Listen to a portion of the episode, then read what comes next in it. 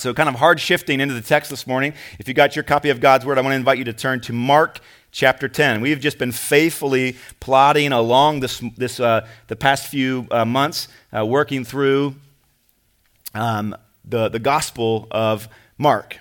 And so today we find ourselves in Mark chapter ten, and we'll be looking at verses one through twelve. Before we jump into that, I want to ask you a question. Last week I asked a, a couple questions, and you guys got really lively, and thought, so I thought, you know what, I should ask some questions more often. So we're going to start with asking some questions again today, and that is this. First one is this.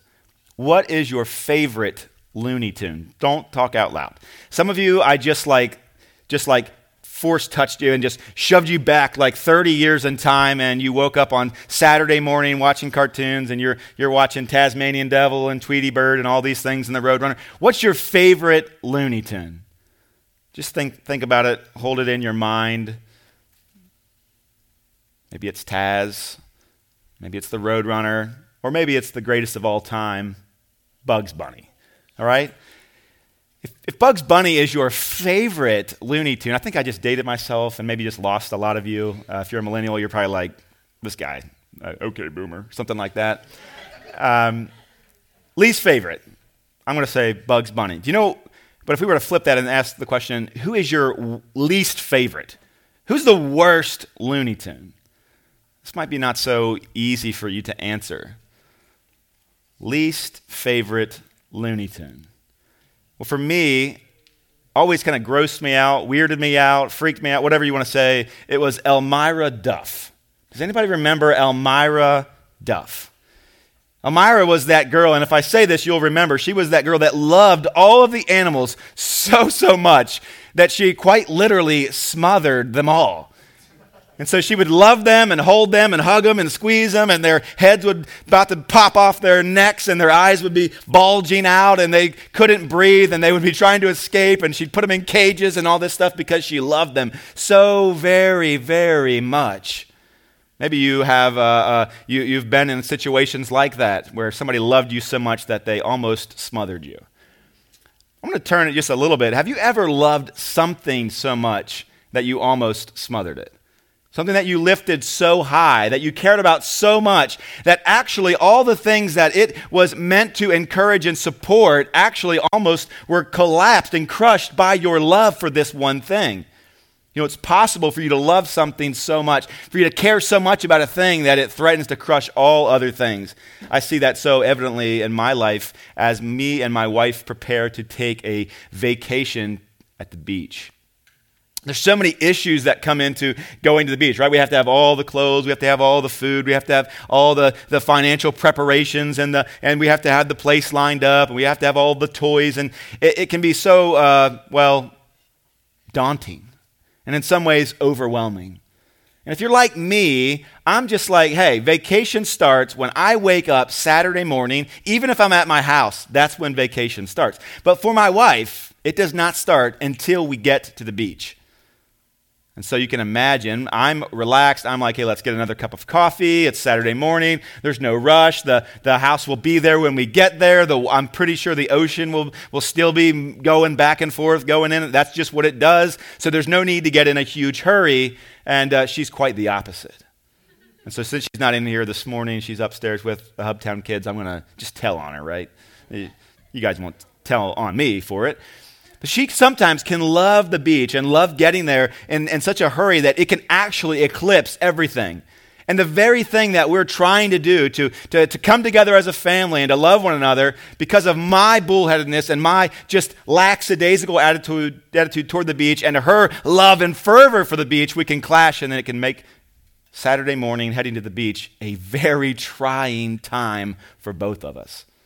Well, the reason why I share that is because I think in this passage, if we're not careful, as we look at this idea of marriage, if we're not careful, we can make too much of marriage. Not that it's not to be made much of. In fact, this passage in Jesus' teaching corrects us and says, hey, I don't think many of you are thinking highly enough about marriage. And yet at the same time, we have to be careful not to think so much of it that it can end up crushing everybody else and everything in its path. I hope you see what I mean. There's a danger this morning for us to be warned about. And that is that we would make too much of marriage and not enough of grace. With that in mind, let's look at the text this morning. So if you have your copy of God's Word, turn to Mark chapter ten. We'll read the first twelve verses. This is what the Word of God said, says. And he left there and went to the region of Judea and beyond the Jordan, and crowds gathered to him again. And again, as was his custom, he taught them. And Pharisees came up and in order to test him asked, "Is it lawful for a man to divorce his wife?" And he answered them, "What did Moses command you?" And they said, "Well, Moses allowed a man to write a certificate of divorce and to send her away." And Jesus said to them, "Because of the hardness of your heart, he wrote you this commandment. But from the beginning of creation, God made them male and female. Therefore, a man shall leave his father and mother and hold fast to his wife, and the two shall become one flesh. So they are no longer two, but one flesh. What therefore God has joined together, let not man separate." And in the house, the disciples asked him again about the matter. And he said to them, "Whoever divorces his wife and marries another commits adultery against her. And if she divorces her husband and marries another, she commits adultery." Let's ask God to bless the reading of his word. Father, we've turned to your word this morning, and not the newspaper or some philosoph- philosophical uh, work. We've come to the very words that you have given to us because we know that in them there is life. So, Father, we pray that you'd meet us here, that your Spirit would work this text into our hearts, that we would see Jesus lifted up, that we would see our idols and we would cast them out, and that your church would be helped. Father, we pray that those who need to be encouraged from this text would be encouraged. Father, those that need to be corrected, we pray that you, by your Spirit, you would correct us. Not for the sake of correcting, but for the sake of your name, for the sake of your glory, and for the sake of our joy. So we ask these things of you, Jesus, and we ask them in faith. Amen. Anytime we point to something and say that it's good, we are in danger of making an idol out of it. Do you agree with me on that? You, you're kind of tracking with me. Anytime we, we say, hey, this thing is a good thing, we're in danger of making an idol of it. We can make it the thing. It can become very, very dangerous. Well, this morning, marriage is extremely beautiful. And it gives us a picture, an active picture of how Jesus cares for his church. But if we're, we're not walking circumspectly, that beautiful thing will become a thing that crushes us with guilt and finally alienates us from the love of Christ. Or instead, it could fill our hands with stones and permit us to wound our brothers and sisters who have sinned, who have issue, or maybe who are even hurting.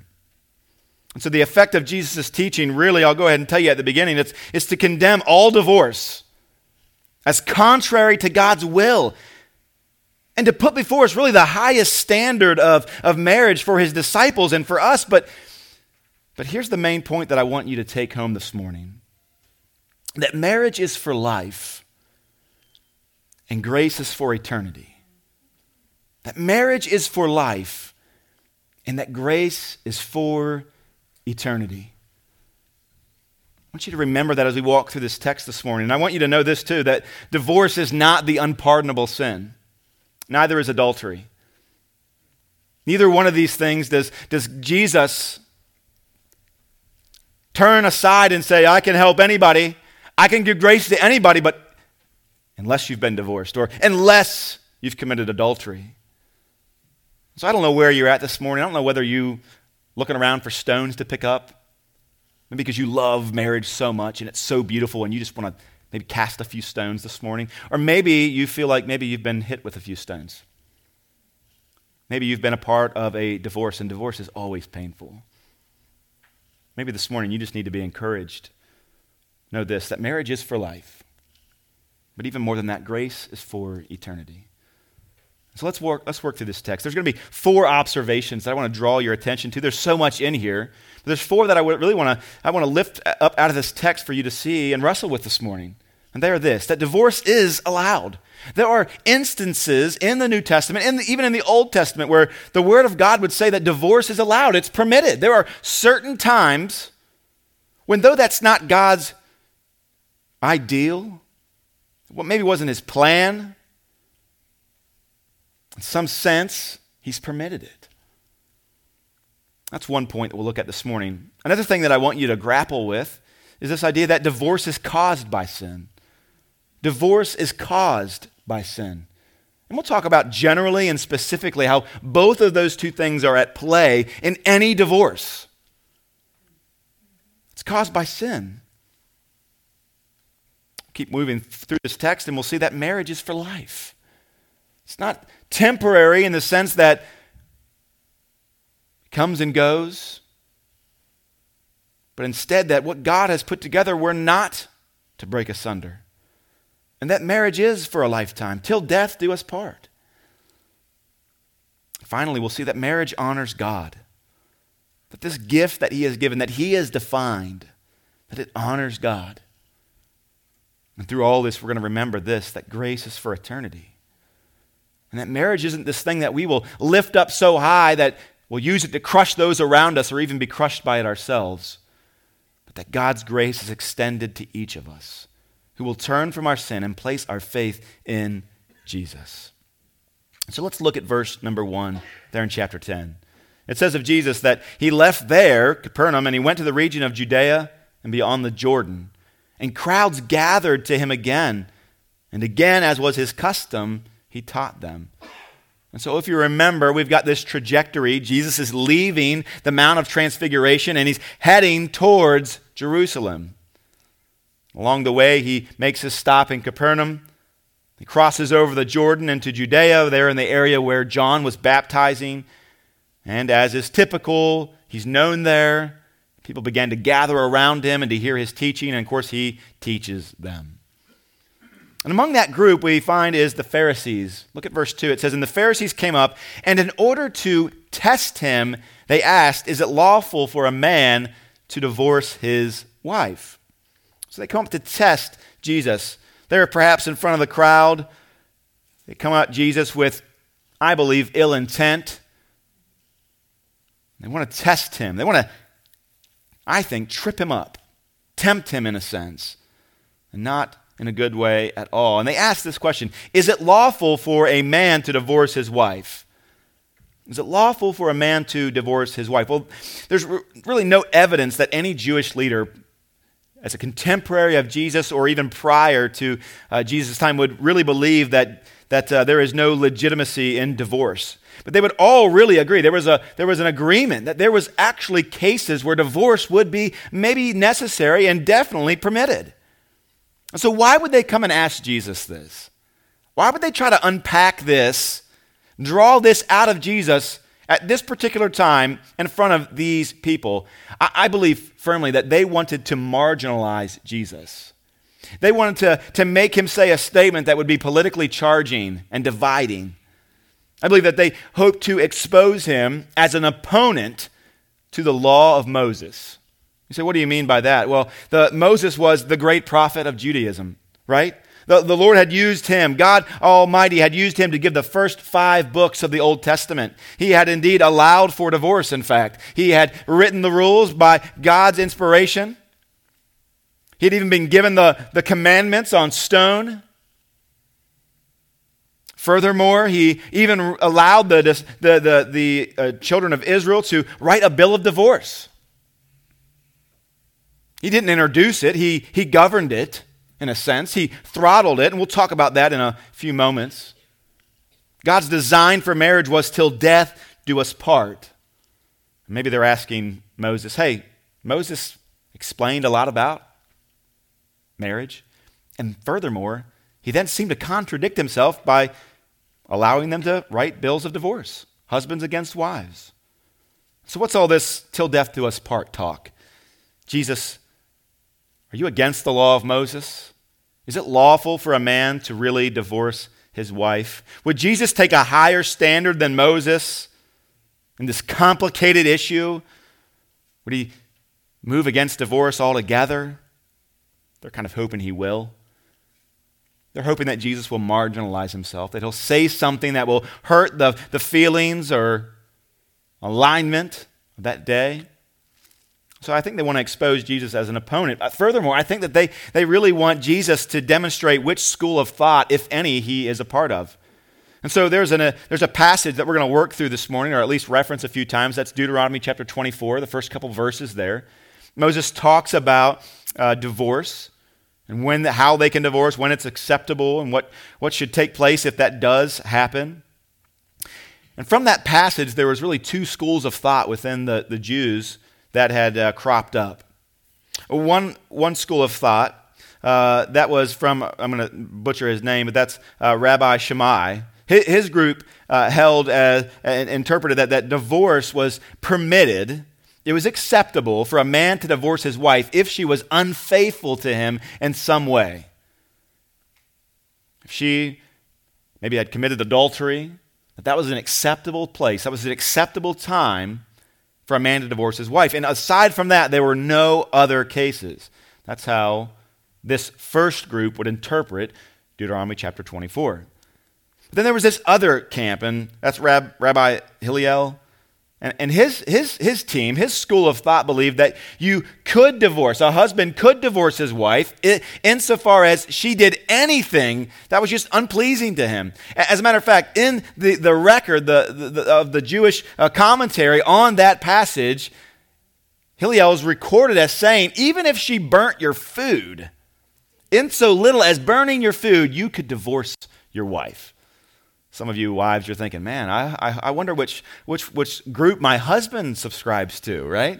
Uh, w- w- single ladies, you better find out from your uh, your your your beau, your your to be, uh, what he thinks on this. Okay, I've got some thoughts. I know Pastor Tim does as well. So we will we'll protect you. We'll we'll we'll work through that with you.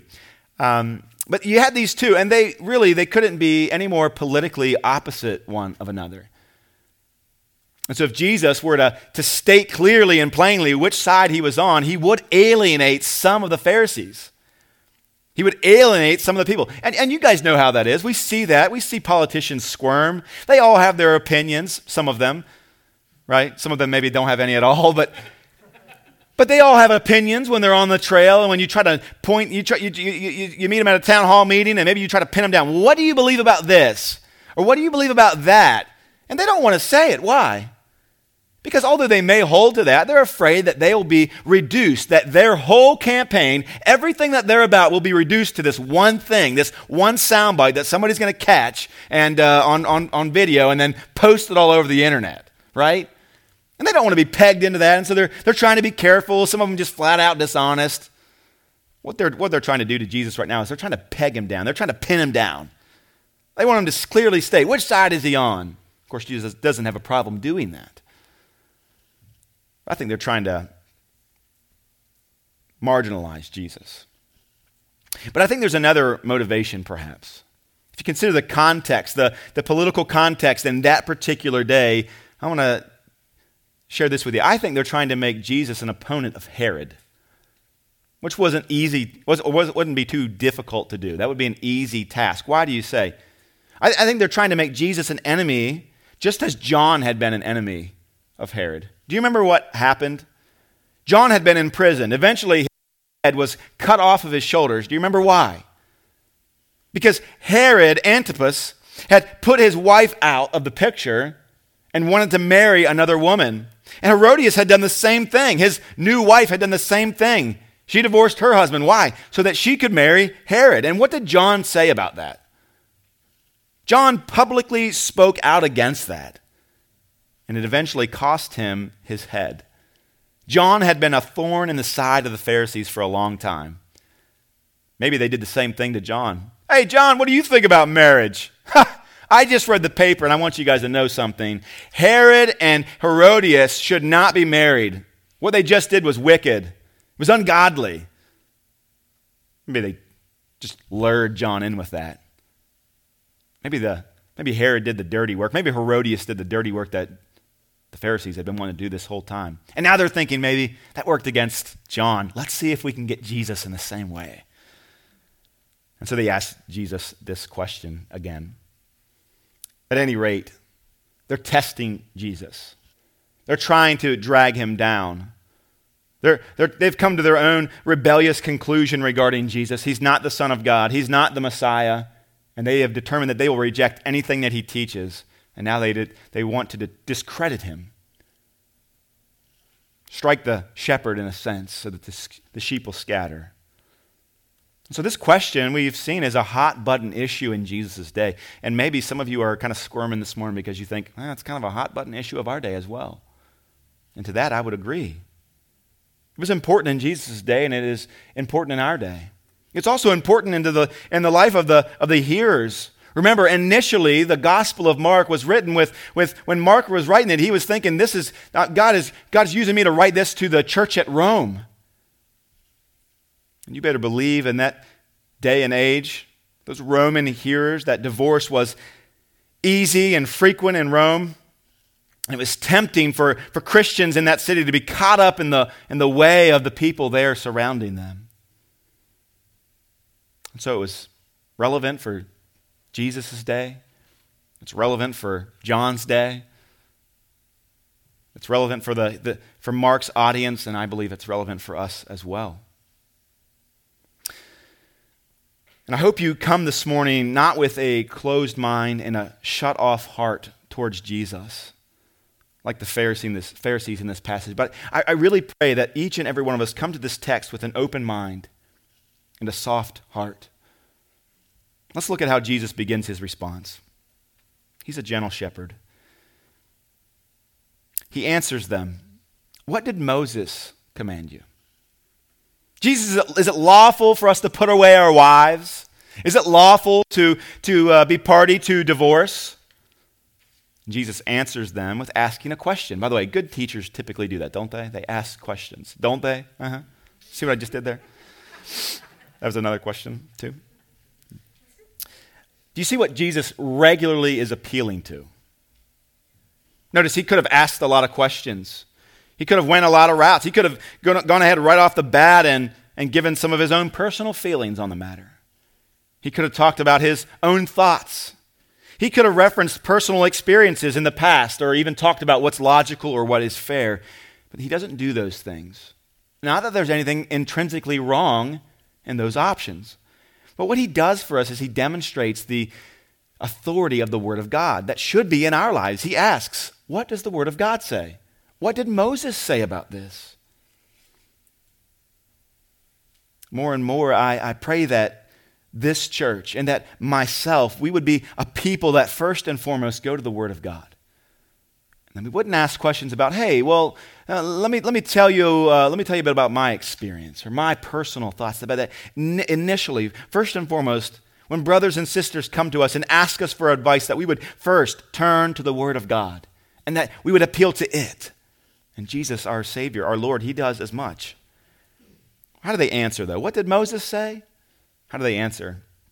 They said, verse four, Moses allowed a man to write a certificate of divorce and to send her away.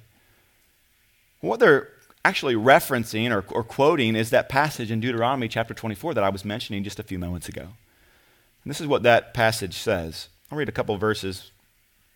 Verse one, beginning there. When a man takes a wife and marries her, if then she finds no favor in his eyes because she has, he has found some indecency in her, and that word indecency is unfaithfulness of some sort, and that's where, that word right there, by the way, is where the first group, the Rabbi Shammai group, that school of thought, they will lead into that and say that's the emphasis there. The emphasis on, is on indecency, which is connected with fornication. But anyway, and he writes her a certificate of divorce and puts her puts it in her hand and sends her out of the house, and she departs out of his house. And if she goes and becomes another man's wife, and the latter man hates her and writes a certificate of divorce and puts her in her hand and sends her out of his house, or if the latter man dies who took her to be his wife, then her former husband who sent her away may not take her again to be his wife. This is a specific illustration. And what Moses is doing is he's saying, okay, let me give you a hypothetical. If this were to take place, just like this, there's some principles that we could say, this is what she shouldn't do, this is what she should do, this is what he should do, this is what he shouldn't do. Uh, based on, uh, and so this this illustration, we would take it and then say, okay, we can compare that to our lives. We can take these principles from this hypothetical. And what Moses is saying is, hey, if a man is going to divorce his wife, if there's some um, any amount of indecency, then he can do this and that. And I want to be I want you to be careful not to take this the wrong way. Some of you might be thinking, well, see, this is just this uh, this type of, of thought process is just archaic and it's old and it's just flat out evil. It's suppressing women. Actually, this passage is demonstrating quite the opposite. See, this, at this particular point in time, men were, in this patriarchal sense, were taking the authority and the care that they had been given, the responsibilities that God had given to them. They were taking that and they were using it to abuse those people under their care. And this passage here is saying, hey, Moses is saying, hey, you're that that that nonsense, that's a thing of the past. You guys have started divorcing your wives for no reasons, for no good reason. And he's like, okay, this right here, God gives this law say, to, as a stopgap in a sense, as a as an attempt to kind of curb some of that. They're taking advantage of their position. Moses sees it and he gives these guidelines and he governs men and he protects women by it. Now, instead of like it used to be, now a husband had to go to uh, through the trouble of getting a, a bill of divorce drawn up. He had to get witnesses. He had to formally present it to his wife, whereas before it was far easier. Moses, though, had, we have to agree, we have to recognize he did make an allowance for divorce, though. Keep this in mind as well. Divorce was not God's plan, but neither is sin. Sin wasn't God's plan either. Sin was eroding marriages and further allowing for families to be destroyed and for God and his people to be dishonored. And so accordingly, divorce was allowed. And so our point, our first point for this, this morning, our first observation is this, that divorce is allowed. There are some instances where God makes an allowance or even permits divorce. Christian, know this. God loves marriage. It is a gift that he defined and that he gave to us. And at the same time, there are allowances. One of those allowances, one of those instances where it's recognized is abandonment. First Corinthians chapter seven. If you're taking notes, I encourage you to write that down for further study. In that chapter, First Corinthians chapter seven, we understand that there are certain instances where if a woman in some way is being abandoned, or even if a husband has been abandoned, that practically speaking, divorce is already present. Might as well turn in the paper. Might as well make it official. Another is adultery. Matthew chapter five, Matthew chapter nineteen, both of these texts address that. How when adultery is, is one of the, the, the causes or things leading up to divorce, that it's recognized by God as being legit, as being permitted. The Pharisees, they're quick to, to quote chapter twenty-four there in Deuteronomy. Moses said it was okay to do so, Jesus. Will you argue with Moses? He said it was okay. I, I, I kind of felt, Jesus, that what you were just saying, that the, through your intonation, through your I don't know, disposition here, your facial expressions, that you don't really agree with that. Moses said it's okay. What does Jesus respond with? Verse five, and Jesus said to them, because of your hardness of heart, he wrote you this command. Because of your hardness of heart, he wrote you this command. The first thing we saw was that divorce is permitted, that divorce is allowed. And the second thing we want to see this morning is that, is that divorce is caused by sin. Divorce is caused by sin. He says, because of the hardness of your heart. Well, it doesn't necessarily mean that anyone who has been through a divorce, that they have a hard heart. Rather, it means that there was hard-hearted rebellion against God, both generally and specifically, both in the culture at large and in the home specifically. Again, sin has entered into the world. We all recognize that. It's like a poisonous snake. It's slithered into each marriage covenant since Adam and Eve, and it has attempted to destroy what God has blessed mankind with. He's, a, he's attempted to undo all that God is working in marriage. And while that's true in a general sense, that generally speaking, culturally speaking, society at large, it has hard hearts when when it comes to marriage. But even more relevant to our individual cases of divorce is our individual sin. Within each marriage covenant, there are hard hearts. Within each divorce, there's at least one hard heart. That divorce is caused by sin doesn't necessarily mean that if you have been part of a divorce in your past, that that's part of your story, that you have a hard heart towards God or that you did in the past. It doesn't necessarily mean that. It's possible that you were sinned against. And for many of you, knowing your stories, I know that that is true. Possibly even divorced unwillingly. I've met so many that that was the case. Instead of a hard heart, I've found in my life, as I care for and meet folks that are wounded in a divorce, that they have not a hard heart, but a wounded heart. Stinging with pain, pain caused by sin. And if that's you this morning, I want you to know that there is healing in Jesus. If that's part of your story this morning, there is healing in Jesus. And so I want to invite you, would you, would you trust him this morning? Would you trust him this morning? Would you trust him with your heart? He wants to bind up your heart. He wants to protect your spirit, and he doesn't want to crush it. He wants to heal you. Know this, that what sin destroys, Jesus restores. Hope in that. And whether you're the one that has caused the divorce or it's been done against you, know this, that Jesus still offers restoration. He still offers healing. Whether you're the offender or the offended, whether you sinned or you were sinned against, Jesus offers to both, to all, forgiveness and healing for those who will repent and trust in him. Because sin entered the world, it's a fact. Some marriages would be seriously ruined and de- destructively damaged. So God provided divorce as an accommodation in those cases. Moses allowed you to divorce. But don't forget why. Why did he allow divorce? Because of sin. Now, maybe for some of you more logical ones, you're, you're kind of wrestling with this and you're like, how can this be true? Is, is God kind of speaking out of both sides of his mouth this morning? Is he being kind of deceptive? He talks to this side, he says this thing, and this side, he says that side. I mean, what, what's going on here? I mean, I hear in one point, he's saying, you have to stay married. Marriage is for life. God is joined together. Don't let anybody separate it. But then we also have this other part that's like, you can get divorced if you want to. How are we to marry the two of those together? How are we to hold them at the same time? Know this, that God is not the author of divorce. Neither has he chosen that it take place. As a matter of fact, this allowance for divorce is really nothing more than God recognizing that what he gave us, we broke.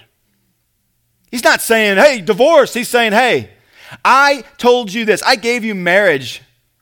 I gave you this good thing. Collectively, it would bring flourishing and joy and growth. And sanctification. And what did you do with it? Collectively and individually, we have worked to destroy it and to undermine it.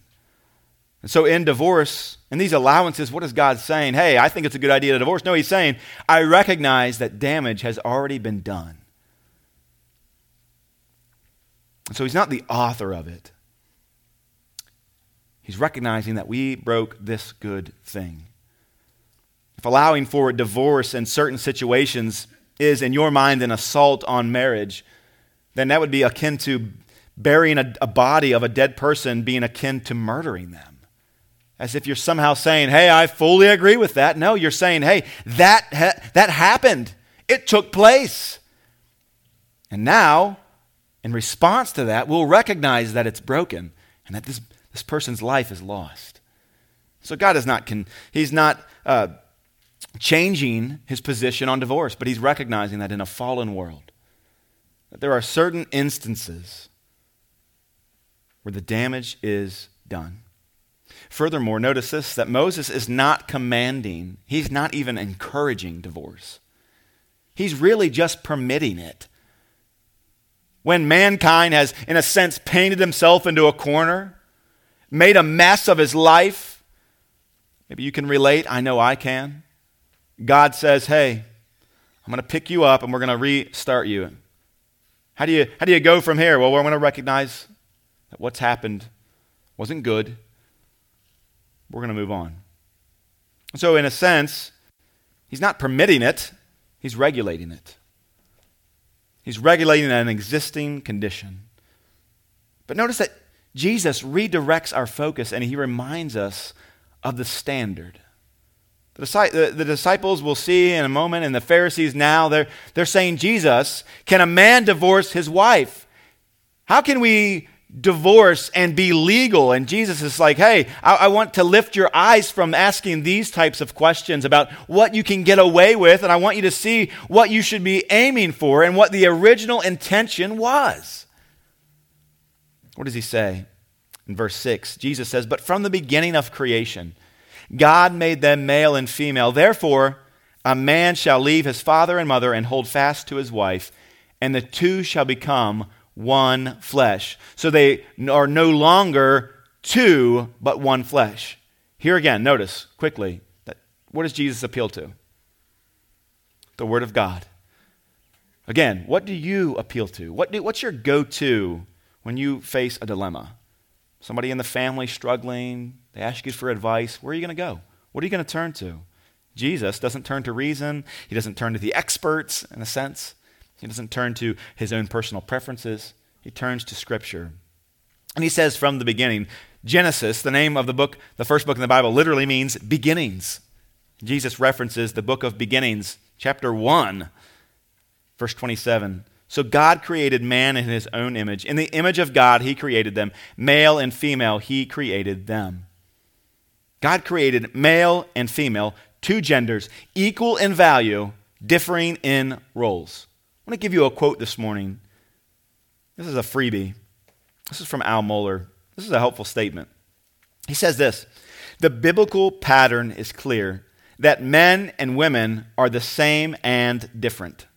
They are the same in that they were equally created in the image of God. They are different in that they have important biological and vocational differences. And so they're equal in value and they're different in role. God made male and female, both in the image of God. There were those in Moses' day and even in Jesus' day and, and in ours that err when they begin to think about the values placed upon male and female. Particularly in Moses' day, men thinking that they had some extra ability or extra authority to suppress those around them and to take from them what wasn't theirs to take. In some way thinking that they bear more of the image of God than the other. And the thing that separates us from the creatures of this world is what connects us with the other gender. That's the image of God. Genesis chapter two, Jesus also quotes there. Verse twenty-four, he says, therefore a man shall leave his father and mother and hold fast to his wife, and they shall become one flesh. The, the underlying word for hold fast, it has this sense of superglue. It's there in the Hebrew. Just kidding. There's no air in this room. Hold fast. It's this idea of gluing, of bonding, of connecting and, and securing two things together. It gives the sense of permanence. Not to be changed. A man shall leave his father and his mother and hold fast to his wife, this other one made in the image of God, and these two will become one flesh permanently. And so that gives us this idea. The third observation this morning is that marriage is for life. Marriage is till death do us part. The Pharisees, they're asking why Moses commanded divorce, but Jesus corrects them. That was not God's idea. From the beginning, Jesus says. And he shows them that divorce was not God's ideal. It wasn't God's best, but from the beginning, rather, God inten- intended that marriage be a permanent gluing, a permanent bonding of two things together. I like how one Baptist pastor, theologian, defined marriage. He said this, God designed marriage as a lifelong commitment between one man and one woman for their mutual joy, the good of society, and the procreation of children. Ultimately, marriage displays the glory and grace of God by picturing the unbreakable relationship between Christ and his church. I'm going to tweet that later this week, uh, or not tweet, I'll post it on Facebook. I don't even, don't tweet much. I'm going to read it again for you too. God designed marriage as a lifelong commitment between one man and one woman for their mutual joy, the good of society, and the procreation of children. Marriage ultimately displays the glory and grace of God by picturing the unbreakable relationship between Christ and his church. That was the design from the beginning. The divine ideal, witnessed there in creation, is the permanent union of a man and a woman in holy matrimony. It's been illustrated that marriage, the way God intended it, is like liberally applying glue between two two-by-fours. So two slabs of wood, liberally applying glue, running screws all over it, in and out of it, between the two, letting it set up. And if that's what marriage is like, the permanent bonding of two separate things, then what would divorce be like? If you have been a, a child within a divorce, or if you have been a spouse that was divorced or divorced another, you know that it is a bloody mess. It's painful. God would bind these two things together, and then they would be separated apart by a crowbar, perhaps. It would leave splinters. It can be done, but there won't be much left of the boards. And splintered boards is not what God has in mind for you this morning. He's not what, it's not what God has set before you this morning. Marriage is for life. And so if you're married this morning, or even if you're not, but if you are married, this passage is saying to you, stay married. You say, but this morning I was a part of a marriage before, and now I'm a part of another marriage. I've been remarried. What am I to do? You're to stay married.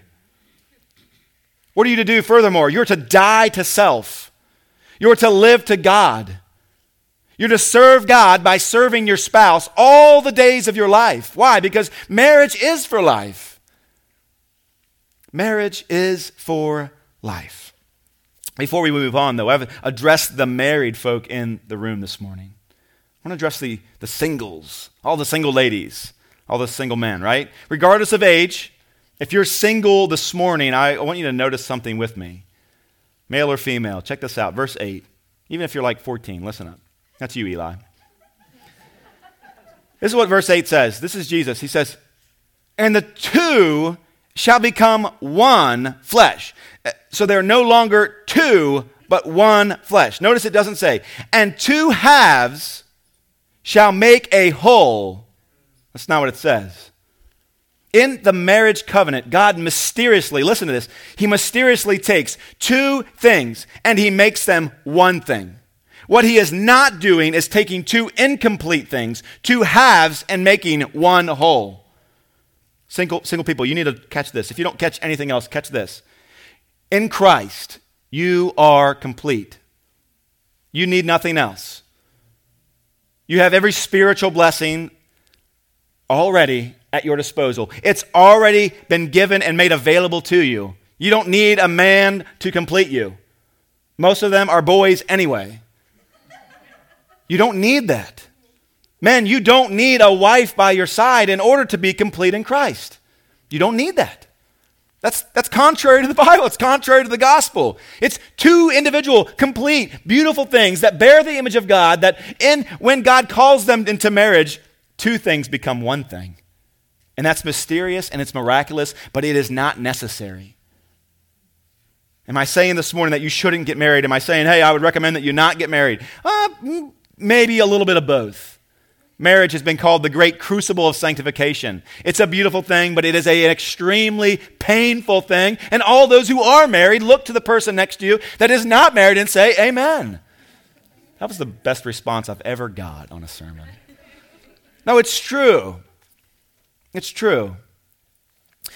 If you desire to be married, however, you desire, the Bible says, a good thing. And so search for it, long for it, pray for it, search for it, but do not idolize it. Do not idolize it. Church, as you pray for each other, as you pray through our directory, pray for the marriages in our church, that God would strengthen them, that he would guard the eyes, that he would guard the hearts, and that our marriages and this church would really picture Christ's love for the church. Furthermore, pray for the young people, pray for the single people, pray for the old people that aren't married, and ask God that he would glorify himself through their lives as well. And pray that they wouldn't make an idol from marriage. Jesus continues, though. Verse nine, what therefore God has joined together, let no man separate. So marriage is for life, but here, marriage honors God. Marriage honors God. Here's, here's why I mean by that. Uh, one pastor, he said it this way, divorce is the breaking of a seal which has been engraved by the hand of God. Divorce is the breaking of a seal which has been engraved by the hand of God. If you think about that picture, it's a beautiful picture. I think it's helpful. It's a very poor comparison, and yet it's helpful. This seal that God has placed on this thing, marriage, a union between a man and a woman, God says, don't break it. If you break the seal of that, what are you doing? You're dishonoring God. But if you honor that seal, you honor God. And so we don't break the seal that God has placed. This bond that he has created between a man and a woman, we are not to destroy it, not from the inside and surely not from without. We recognize the seal of God on marriage, and we honor him when we honor marriage. So how are you to apply that? Single person, when you keep yourself pure, when you save yourself for marriage, if you're to be married, you honor God. When you flee youthful lust, when you flee pornography, what are you doing in that moment? You are honoring God. And furthermore, married person, when, when you remain pure, when you love your spouse, husbands, as Christ loved the church, in that moment, in that action, you're honoring God. Why? Because you're not breaking that which he has put together, and you're honoring that which he honors. At this point, the response of the Pharisees, it's equal in quantity as to their satisfaction. They're not satisfied. They have no satisfaction with Jesus' answer. He's not done what they've wanted him to do, and so they have no further questions. They move on. We can assume. But the disciples are still wandering. They're still wandering. Look at verse ten. And in the house, the disciples asked him again about the matter.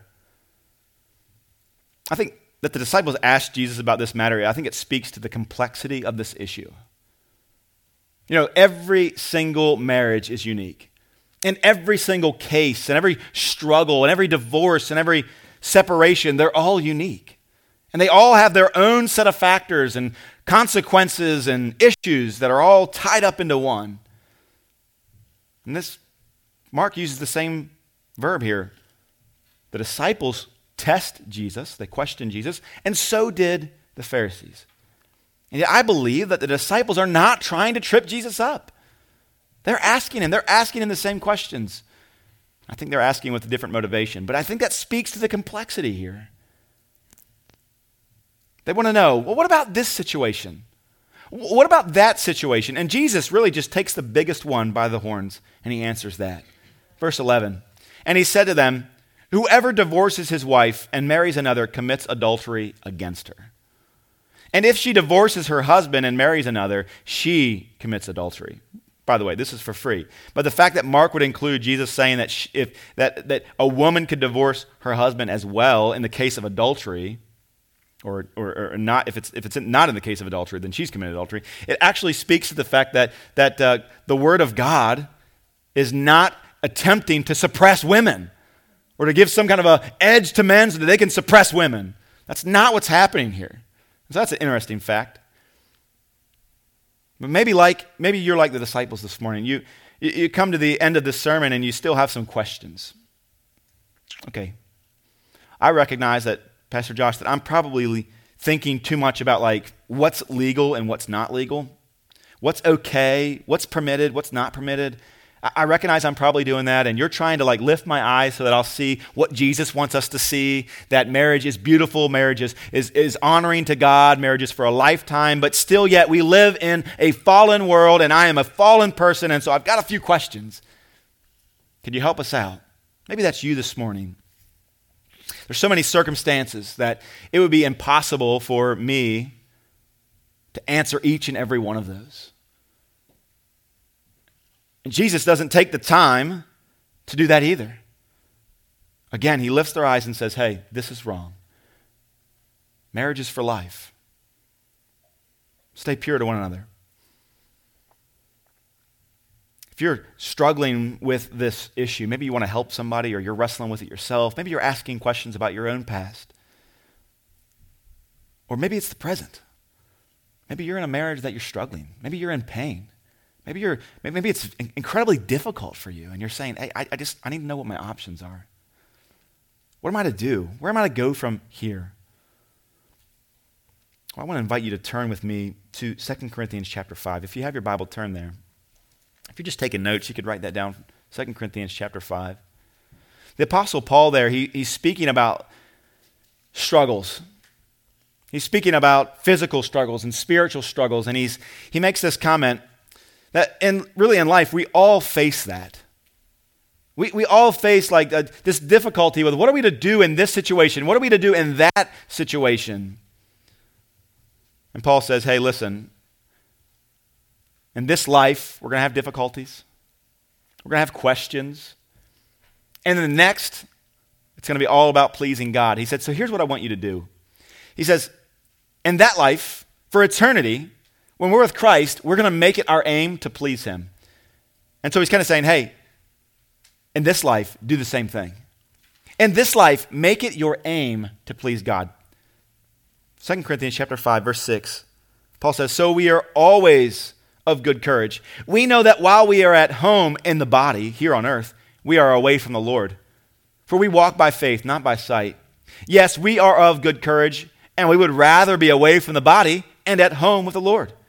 So whether we are at home or away, listen to this. If you underline, you should underline this. Whether we are at home or away, we make it our aim to please God. He goes on to say, for we must all appear before the judgment seat of Christ, so that each one may be, may be received what is due for what he has done in the body, whether good or evil. So whether we are at home, here in, uh, there in heaven, or away here on earth, we are to make it our aim to please God. You say, Pastor Josh, I, I, I wasn't really prepared for this sermon this morning. I really wasn't prepared to hear about marriage and divorce. And I was kind of hoping to get some clarity, and maybe you're thinking, I, I still don't have any. And I need to know, what am I? how am I to think about this, or how am I to proceed with that? Here's what I would encourage you to think. This is where you should start. First and foremost, our goal must be to honor God. Our goal, and whatever we do, should not be to please ourselves, nor should it be to please the person across from us, but it should be to please, first and foremost, God. That's got to be our aim. And so with questions related to marriage, first ask, is my, ask this of your own heart, is my aim to please God? Is my aim to please God? Whether you're asking yourself, should I marry that boy? Should I marry that girl? First, ask your heart this, is my aim to please God? Before you file for divorce, ask yourself this question, first, of your heart, is it your heart's aim to please God? Before you remarry, is it my aim to please God?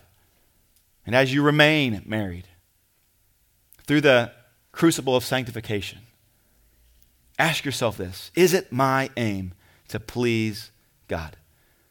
Maybe you've lived your whole life up to now making your aim to please yourself and not to please God. If that's you, in any way, I beg you to repent, to turn from your selfish idolatry that plagues us all and receive forgiveness. Turn from that sin and make it your aim by the power of the Word of God and the Spirit of God to please God. Know this, that God is not the type of angry father that screams at wounded tr- children for hurting themselves. No. That may be how we act.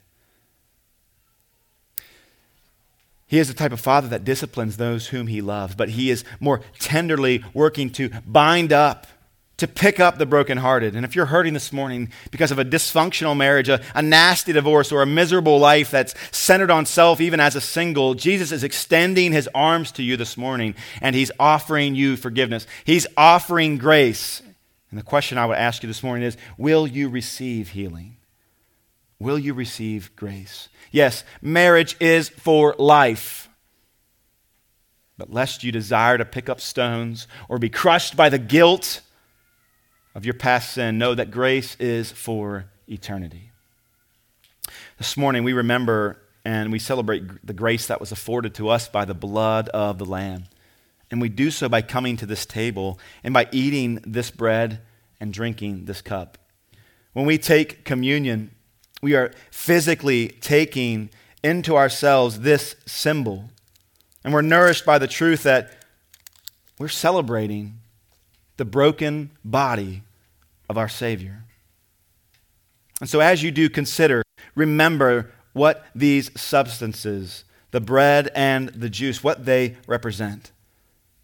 And they're not symbols of some theoretical phenomenon, but they're symbols of concrete historical reality, that Jesus' body was broken and his blood was shed for you. The Word of God says this, "For I received from the Lord what I also delivered to you, that the Lord Jesus, on the night when he was betrayed, he took bread. And when he had given thanks, he broke it, and he said, 'This is my body, which is broken for you. Do this in remembrance of me.'" And so Christians, as you come to the table this morning, when, when you take the bread, consider that. Meditate on that, that Christ's body was broken for you, and that he paid the price for your sins. The bread is a symbol of him taking all the wrath that we deserve, all the punishment, all the guilt, of sins against our spouse, of adultery, fornication, and all the above. He takes that on himself, and he leaves nothing but affection, love, and grace for you, Christian. That's what the body represents. And in the same way, the Word of God says that he took the cup after supper, saying, "This is the new covenant in my blood. Do this as often as you drink it in remembrance of me. For as often as you eat this bread and drink this cup, you proclaim the Lord's death until he comes." Church, this is the cup of the covenant. It symbolizes a relationship with God that can never be broken. And we drink the cup, we eat the bread, and thereby we take the truth that we can never be separated from God, and that he has bound us to himself in a way that will last through all of our conflicts, mistakes, failures, and even difficulties. Failed marriages, divorces, attempts to please ourselves, that his love overcomes all of that. His forgiveness covers that.